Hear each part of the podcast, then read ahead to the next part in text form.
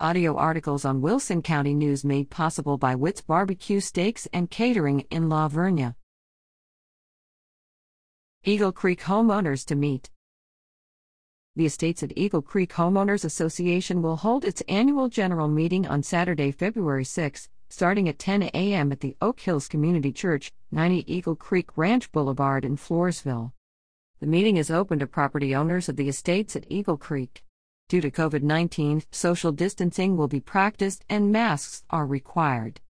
Please note, due to misinformation received, the January 27 Wilson County News indicated this meeting was for Oak Hills Community Church members and the public.